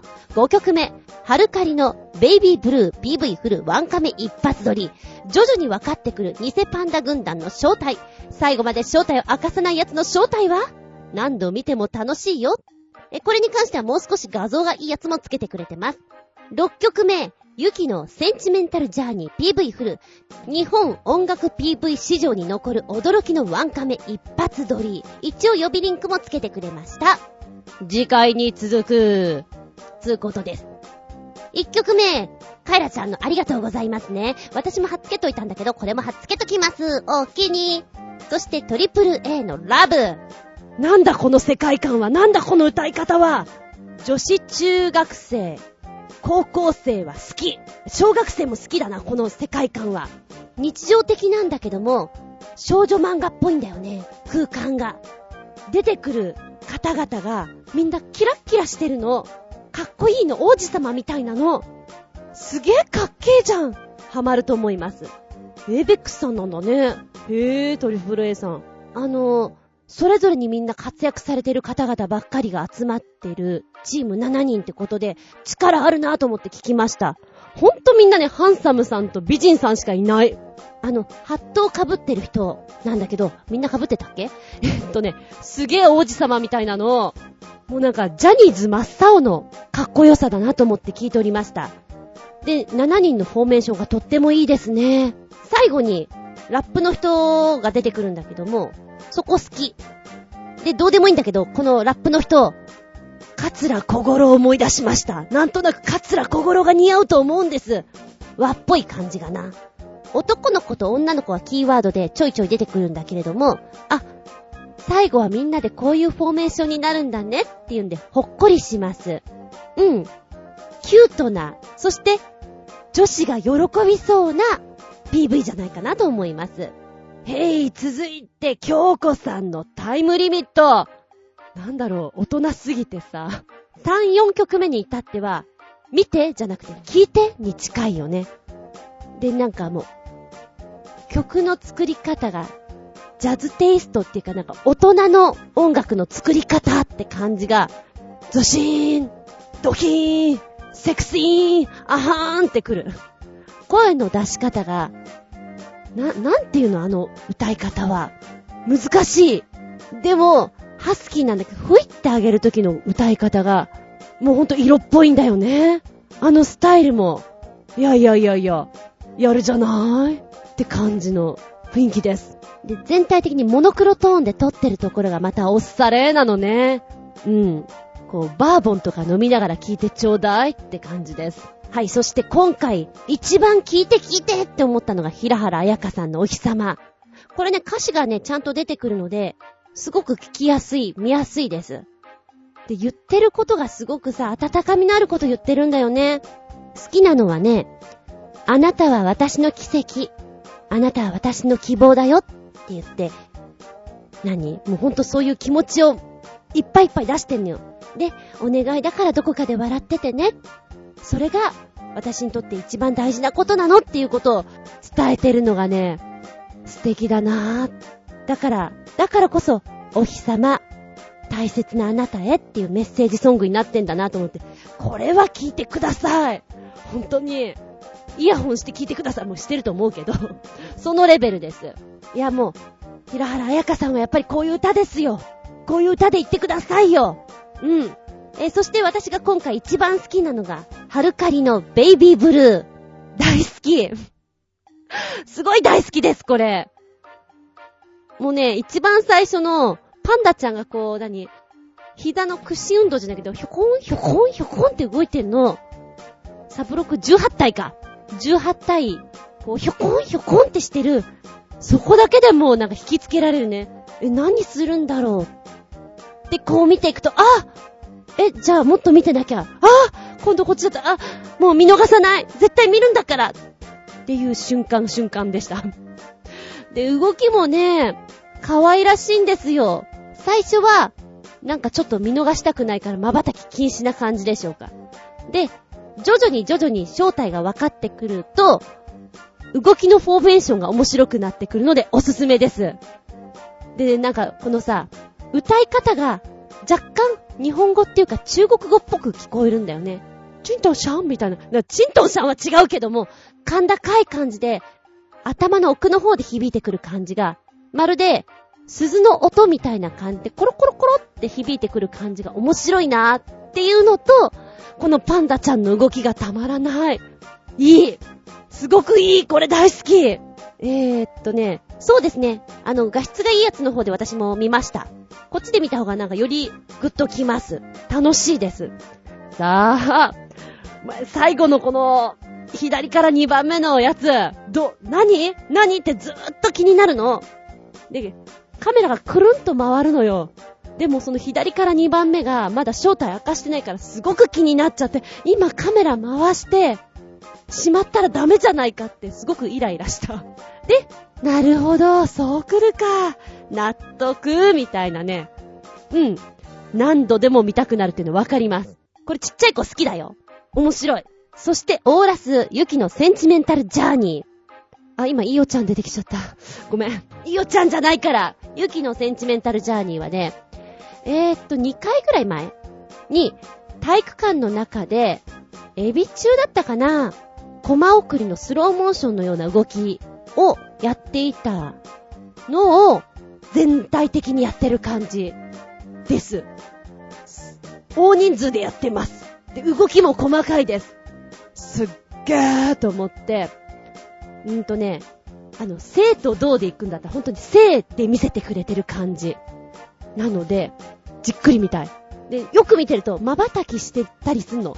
なんかそうすると、あ、人間だなって、ちょっと嬉しい気分になったりする自分がいます。ははそう来るかーっていう、うん、PV ですね。面白い。さすがだな。面白い。っていう一本になってます。さあ、あなたも、見たら動画でも、聞いても欲しいな。ありがとうございます。パンダではお便り戻ります。タイトル、時速25キロで走るための小型ジェットエンジン。コージェットワークさん。お邪魔します。いらっしゃい。時速24キロを超えれば、中距離走者の世界記録なのだそうです。というわけで、アリゾナ州立大学ではトレーニングしなくても時速24キロを実現することができる超小型ジェットエンジンを開発中。微笑ましいように感じるジェットパックなのですが、ビデオを見ると実は、歩兵を高速移動させるための研究のようです。なんか、夢のない話だなぁ。コジアットワーク。なんか、アリゾナ州立大の動画の作り方かっこいいな。思った。ここではロボコップ作ってそうだ。研究とかしてターミネーター作ってそうだ。なんかすごいなぁこういうの作っちゃうんだ。でもなんだかんだやっぱり最終的には、国防じゃないけど何かあった時のためのプランとして用意されて作られてるもんなんだろうなっていうのが出てきますね、こういうのね。もう常に B プランを考えてるみたいなところがちょっと怖いな。ただ、どんぐらい早く感じるもんなんだろうね、自分でやってみて。っていうのはやってみたいなっていう気にはなります。そうだな。アメリカではきっとロボコップとターミネーター作ってて、日本のどっかの大学の研究所ではドラえもん作ってんだな。うん。きっとそうなんだ。ま、話戻すとさ、以前、え？空中遊泳じゃないけども、こう一人乗りでぷわーっと上がれるのあったよね。ああいうのももう、ね、ある程度こう形にできてるじゃない？で、こうやって早く走れるプランもできてんじゃない？次はなんだろう？泳ぐ系？かな？水の上をスマートに移動できるもの？もしくは早く泳げるもの？潜れるもの？そんなのかしら？もう実はあるのかもしれないけど。そう、人がイメージするものって数年後にはできるからね。すごいことだ。ありがとうございます。では続いてが、超新星ヘナチョコヨッピーくんからメッセージ。メッセージ。最近はいろいろなメーカーから実用的な飛行機型自動車が開発されてるようですな。これならもう飛行場とかいらないレベルだよ。普通の道路から離着陸可能だよ。なかなかかっちょいいね。というのが一つ目。二つ目に、これはあまりかっちょよくないな。三つ目、これは半分ヘリコプターみたいな非常にコンパクトだね。一本目のエアーモービル。シャープなデザインですね。かっこいい色合いとか、BGM 自体がなんかかっこいいので、なんか乗せられたかっこよさもあるかもしれない。あ、でもスマートでいいな、これな。でもなんかさ、こう、車道をダーッと走っていたものが、ふっと空に舞い上がる瞬間っていうの、なんかちょっと怖いような感じもする。え、ほんと大丈夫？みたいな。翼がね、思ってたより割とキャッシャなんだよね。だから、本当にいける？大丈夫？無理しないでって思っちゃうところがある。あー、でも気持ちよさそう。これはいいね。2本目のね、フライングカーは、うーんと3分57秒の動画になってます。ただし1分半ぐらいは地上にいます。で、見た目がもっそりしてんだよね。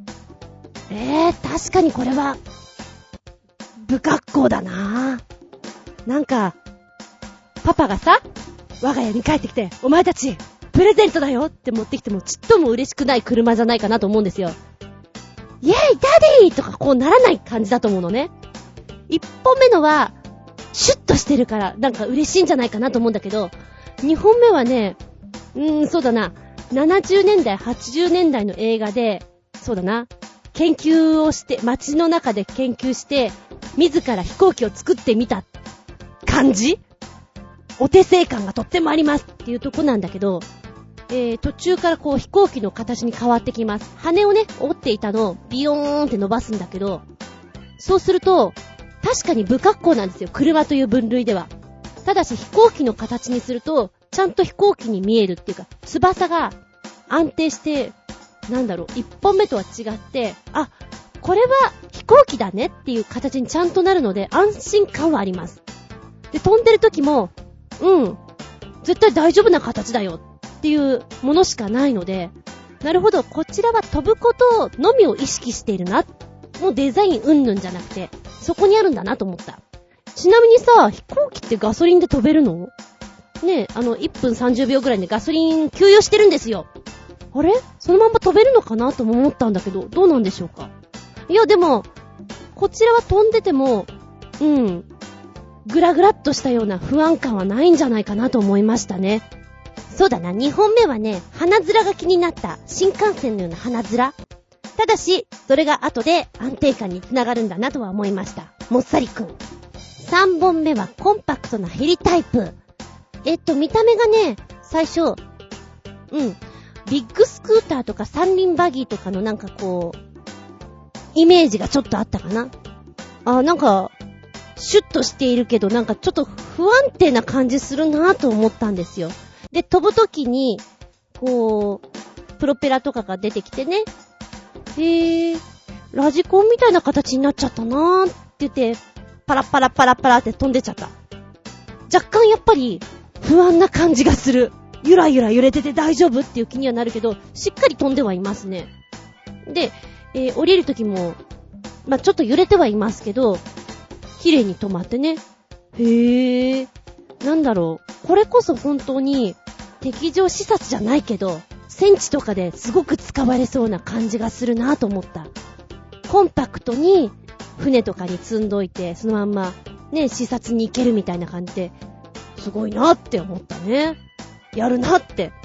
で、しまうときに、このお尻のとこのプロペラがピュッてこう、引っ込むんですよ。ちょっとそこが面白くて。で、ところどころ手動ではあるんですけど、あー、こうやって見るとちょっと、これはこれでありなんだなと思った。で、ラストにちょっとね、道路のところは、こう、なぜか蛇行運転してるんですけど、こうやって見るとね、うん、あのービッグスクーターのような感じもするなって思ったんだけど、車内の中の映像に移り変わったんですよ。あ、この狭さっていうか感覚 ?F1 とかなんかちょっとそっちも思い出すなぁ、みたいな。で、なんか、ちょっと地面に近いような感じもするしさ。へぇー。なんかスピード感あるのかなぁ、みたいな。面白いなぁと思って見てました。三つあってどれが欲しいって言われたらやっぱり一本目のがいいですね。エアモービルさんいいですね。うん。メインが空ということをポイントに置くんだったら2本目安定してるからそれがいいかなとは思いましたけど。さあ、あなたはどれが気に入ったかしら？ありがとうございます。なんかね、飛行機は乗ったことあるけどヘリコプターって乗ることないじゃないですか。乗ってみたいなと思って、私が好きなクーポン系？いつか出ないかなと思ってんだよね。安いの。ちょっと乗ってみたい。どんな感じか。はい、ありがとうございます。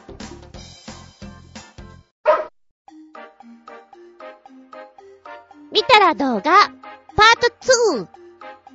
前回取り残し分より、超新星ヘナチョコヨッピーくんメッセージ。オワコンラジオ代表格のズンコさん、オワコンバンチは、オワコンバンチは？さて、映画、ゴジラのパロディということはわかるが、全体的に意味不明、オチもよくわからん。巨大化した猫が街を破壊する CG ショートムービー、キャッジラー。でも見るでねるねる。ゴジラと、キャットジラって、キャッジラーってことなんでしょうね。こちら、2分ちょいだったかななんだろう、もう、ガヒャーピカー、ガヒャーピカーって、うん、なんか目から光線をずっと出していて、えーっと、これは、なんかストーリーがあんの、なんか雑だなーって思いながら見てるわけなんですよ。そうすると、セーラー服の女の子がやってきてね、ガスマスクみたいなのしていて、なぜかカメハメハーみたいな。ん、なに、うん。あれ？でも、もう一匹出てきたけど、猫。な、なんだろう？なんだろう？で、私はね、きっとこの女の子が出てきた段階で、光る棒を持っていたんですよ。で、武器をまた新たに出すのかなと思ったの。きっとここで、猫じゃらしとか、猫まんまとか、またたびとかそういったもので話にオチをつけるのかなと思ったら、そんなことはなく。なんだろうこれ。って見て、終わる感じ。ただ最後の最後に、うーん、そうなるか。って感じです。不思議な動画だったなぁ、という感想でしょうか。そして2本目、メッセージいくよ。超新星ヘナチョコヨッピーくんから今週分のメッセージ。意味もなく、美容整形を皮肉ったアニメーションでも見るでねるねる。少しグロいかもね。閲覧注意が1本。そしてもう一つ。また、これも美容皮肉った作品でねるねる。2本目。そしてもう一つ、一応解説らしき記事というのをつけてくれました。美容に関するということで、見てみたんですけど、あのー、うん、一本目はね、確かにグロいんだけど、見ていてどうなるのかな？あ、まだやるか。うん。で、次どうするか？あ、そこね、チューッとね、うん、撮るわけでしょで、次どうするの？っていうの、結構見ちゃう、かな一番最後のドロッとした感じが特に気持ち悪いかと思うので、本当に苦手な方は見ちゃダメよ。ただ、アイディアとしては、うん、嫌味で面白いかなとは思います。もう一回見たいな、もう一回見たいなって思っちゃうもん。割と細かいなとは思います。胸のあたりとかね。ああ、美容整形ってこういうことやってんのかなとか思うと、ああ、桑原、桑原って思っちゃう。そして2本目。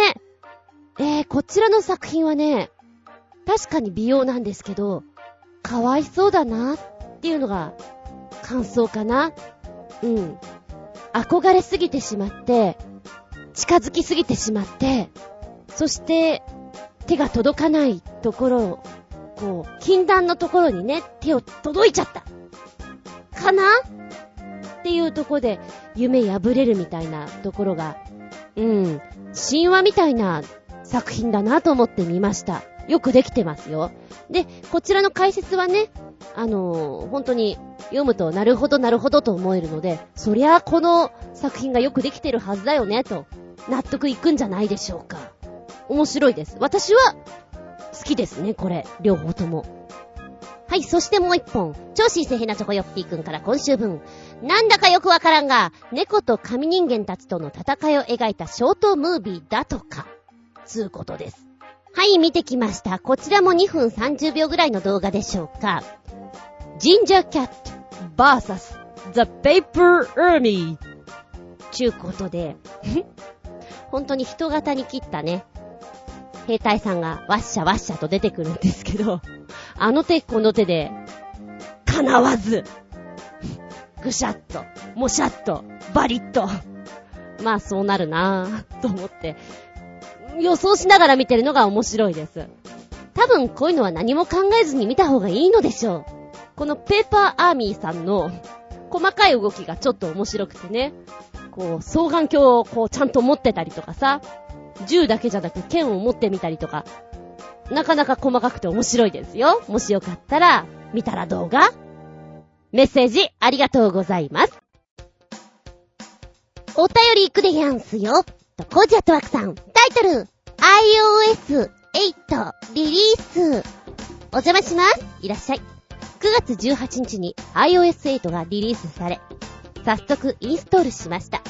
昼休みにアップデートするつもりが2時間以上かかって困りましたが、なんとか一度で無事に終わりました。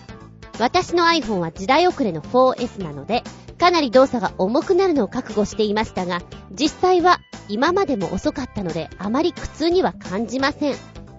私的に今回の目玉は、サードバーディー製のキーボードをインストールして使えるようになったこと。これで手書き入力をちゃんと使うことができます。漢字を書いて入力できるのって、慣れるとフリッカーやローマ字仮名変換より快適です。1インストール700円が高いか安いかはその人によると思いますが、5時アットワーク。おー、8にまだアップデートしておりません。なぜって怖いから。まだ不具合が出るんじゃない？どうなの？どうなの？と思って今様子見てます。今回は結構変わるっていう話だからなんか、ちょいちょい不具合がねって聞いてるんで、どうですか？今のところはそんなに、まあ遅さは 今までも遅かったんでそんな苦痛感じませんって書いてあるけど、バッテリー具合とかどうなんですか？良くなる？なんていうのも聞いてんですけど。そうね、いつも、あー、もうちょっと後でアップデートすればよかったなってちょっと後悔する方なんで、今回も少し待とうかなと思ってるんです。まだ周りでやってる人が少ないな。うん。あー、でもこの、キーボードインストールして手書き入力をっていうやつ、いいね。まだ実際使ってないからわかんない。あ、そうか、こういうのもあるんだね、と思って。ちゃちゃちゃっと書いてそのまんま使えるっていうのはとっても便利じゃないですか。まあ、もっとも私、キーボード買っちゃったから、それ使いなよって言われたら、う、それまでなんだけれども、場所がない時とかね、こう、メモのようにザーッと書けるところが、きっとそういうことでしょ？楽だよっていうのは、いいんじゃないかなと思って。私も入れとこうかな、これ。うん、700円ぐらいだったらありだと思います。高くてどうしよっかなと思うのは、2、3000円超えてくるとどうしよっかなってちょっと思うね。どうしても必要？2,3千かけてどうしてもいる？いっかってそういう風に思っちゃうかな？うん。ありがとうございます。ちょっとこれチェックしとこうっと。なんだかんださ、こう iPhone とかでメモに全部対応できればいいんだけど、スピードが追いつかないから、な、やっぱり紙をね、使って、裏紙とかダーッと書いて、で、なくしちゃって、なんだっけ？ってなるパターンが本当に多いです。紙は随分持ち歩かなくなったけど、それでも他の人に比べたら非常に多いと思うんだ、私は。だからこういうのがあるとちょっとね、スタイル変わっていいんじゃないかなと思って、救世主かしらって思っちゃいます。ありがとうございます。そしてもう一丁。タイトル、環境大臣賞お邪魔します。さっき何気なくお昼のネット巡回をしていたら、環境大臣賞の受賞が決まっていました。びっくりですコジアットワーク。はい、ポチッと押すと出てきた。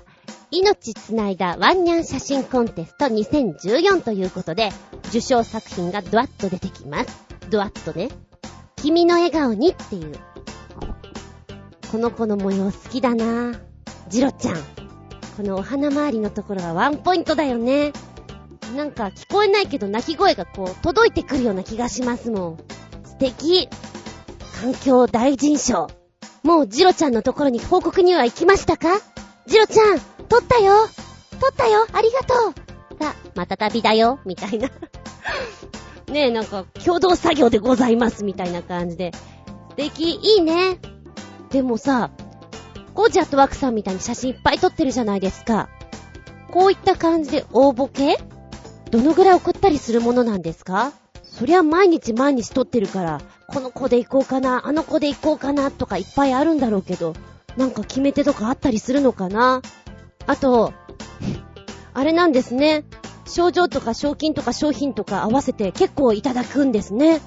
すごーい。ちなみに、賞状とかって猫の賞状なんですか？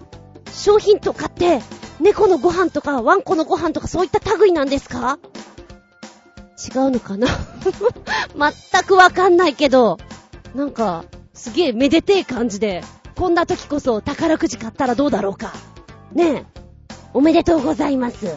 これはみんなにも知らせなきゃだね、きっとね。まずはジロちゃんのところに行ってください。ありがとうございます。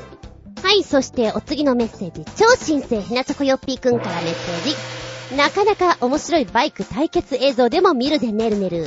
狭くて短いミニサーキットでの 125cc のスクーター。対 1000cc のスーパーバイクの対決。最高速が違いすぎるので直線では勝負にならないが、コーナリングスピードは排気量の小さいスクーターの方が圧倒的に速いので、こんなコーナーばかりで直線が短いミニサーキットではいい勝負というか、スクーターの方が有利なんだね。ちなみに、スクーターはヤマハの 125cc、スーパーバイクはホンダの CBR、WR、鈴木 GSX-R1000、川崎 ZX-10R、ヤマハ YZF-R1 の皆さんだね。読み方違ったらごめんね。見た？見た？見た？まだ見てない？これ面白いよ。えっと、3分くらいだったかな。ほうほうと思って、見てるけど、なんだろう、こういう勝負ってなかなかやらないじゃん。斬新。面白い。おっしゃる通り。クーターって、このぐらいのサイズだったらやれるんだね。面白いな、これ。なんだろう、最初のさ、スタートするときの、なんか、矢印が出んのよ。125cc のスクーターここだぜって。なん、こじ、こじんまり？なんかま、混ざっちゃいましたみたいな、なんか、可愛らしいスタートから行くんだけど、なかなか頑張ってくれてね。面白いですよ、これ。でっかいバイクはちょっと憧れる時期もあったりね。忍者忍者はなんだか音の響きが好きでした。忍者でもなんかちょっとライダーさんとしては 負けちゃった。スクーターちょっと負けちゃったなーっていうなんか、もやもやっとしたもの残りそうですね。いや、気分盛り上げた。ゲーター4つってとこでしょうか。ありがとうございます。やっぱこういうのってライダーさんの力とかにも少し寄ってくるからさ、他のも見てみたいよね。うんと、話が逸れちゃうかもなんだけど、この間テレビ見ていたら、トラクターを、えーと、片山右京さんと、虎之助高橋だっけ？惜しい 高木だった。高木虎之助さんがトラクターを運転して勝負するみたいなのちょっと一瞬テレビつけたらやってたんですよ。ああ、こういうプロの人たちがいつも運転しないのでやったらどうなるのかなっていうのを見てて面白いなと思ったの。微笑ましくもあり。だから、なんかそれに置き換えじゃないけども、うーん、プロのライダーさんがスクーターで、えーとね、おっきいバイク、どんな人がいいのかな？おっきいバイクは、あ、バイク便の人とか？なんかそんなレベルでちょっと勝負したら面白いんじゃないの？どうかな？ちょっと見たいです。はい。ありがとうございます。盛り上げたこの番組は、ちょあへよ .com のご協力へて放送しております。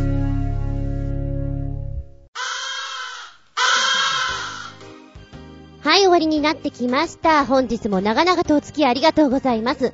次回は、10月14日、下駄112でお聞きいただけたらと思います。テーマはね、今決めた、イラット音、ナイススメール。でいきたいと思います。なんか見えるような気がしますよ。今、皆さんの頭の上にこう、ポワーンと、大きなクエスチョンマークが、ポワワーンと出てるでしょ見えます見えます。テレパシーじゃなくて、えー、っと、イラット音。イラッとする音、生活音、曲目ということではなくて、音でいきたいと思います。そう、例えばよ、ボールペンのこういうカチカチする音、聞こえてるかな？やたらとこう、カチカチカチカチカチってさせる音、いるじゃないですか。なんでそんな音させてるの？イラッとするんだけど。私のイラッと音。他にも、勘に触る音っていうのかな？あるじゃないですか。ちゅうことで生活音とか、まあ、ちょっとした音、声もまあ入れていいかな。イラッと音でいきたいと思います。で、イラッとするだけだとなんか想像してイライラして終わりそうなので、じゃあ、ナイススメール。本当はグッドスメールだと思うのよ。いい香りということで持ってきたいんだけど、なんか語呂が良かったからナイスメール。ナイスメール。なかなかナイスな香りでございましょ匂いの方でお話をしていきたいと思います。まあ、なんでそう思ったのかって、本当にふっとした思いつきなんだけれども、冒頭で私、ちょっとだけお散歩してますみたいなことを言いました。その時に、くんかくんかくんか。ん？これは、秋に感じる、くんかくんか。金木犀ですね。うーん、なんか子供の頃思い出すな。うーん。まあ、トイレの香りという人もいるだろうけど、私は結構好きなんです。金木犀。ふっと漂ってきた香りに、ん？これ好きだなって思う香りあるじゃないですか。すごく難しく考えないでいいですよ、それは。思いつき的なもんで。まあ、前にも同じような話をしたことがあるので、被らない程度に、イラッと音と、ナイスメール。こう、イラッとした時に、うん、あ、なんか、この匂い好き。ナイス。ちょっと気分がほろっと嬉しくなっちゃう感じの香りですかね。そのお話をしていきたいと思います。お便りは、チョアヘホームページ、お便りホームから入っていただきますか、もしくはパーソナリティブログの方にコメントを残してくださいませ。じゃあなければ、私のブログ、ズンコの独り言の方にメールフォーム用意してございますので、こちらからでも構いません。直前になりまして、今回のテーマはこれでいくぜと出しますので、そこにコメント残しでも構いません。どうぞよろしくお願いします。えー、っと、一応、メールアドレスお伝えしときます。こちらもご利用くださいませ。全部小文字で、geta__zun__yahoo.co.jp geta__zun__yahoo.co.jp こちらまでお願いします。では次回は10月14日。日付が変わるその頃に、下駄112でお聞きくださいませ。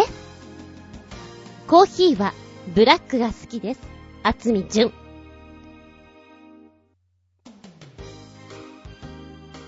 見舞い、聞く舞い、話す舞い。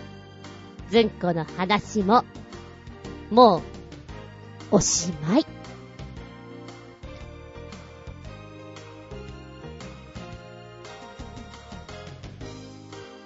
アディオス、アミーゴ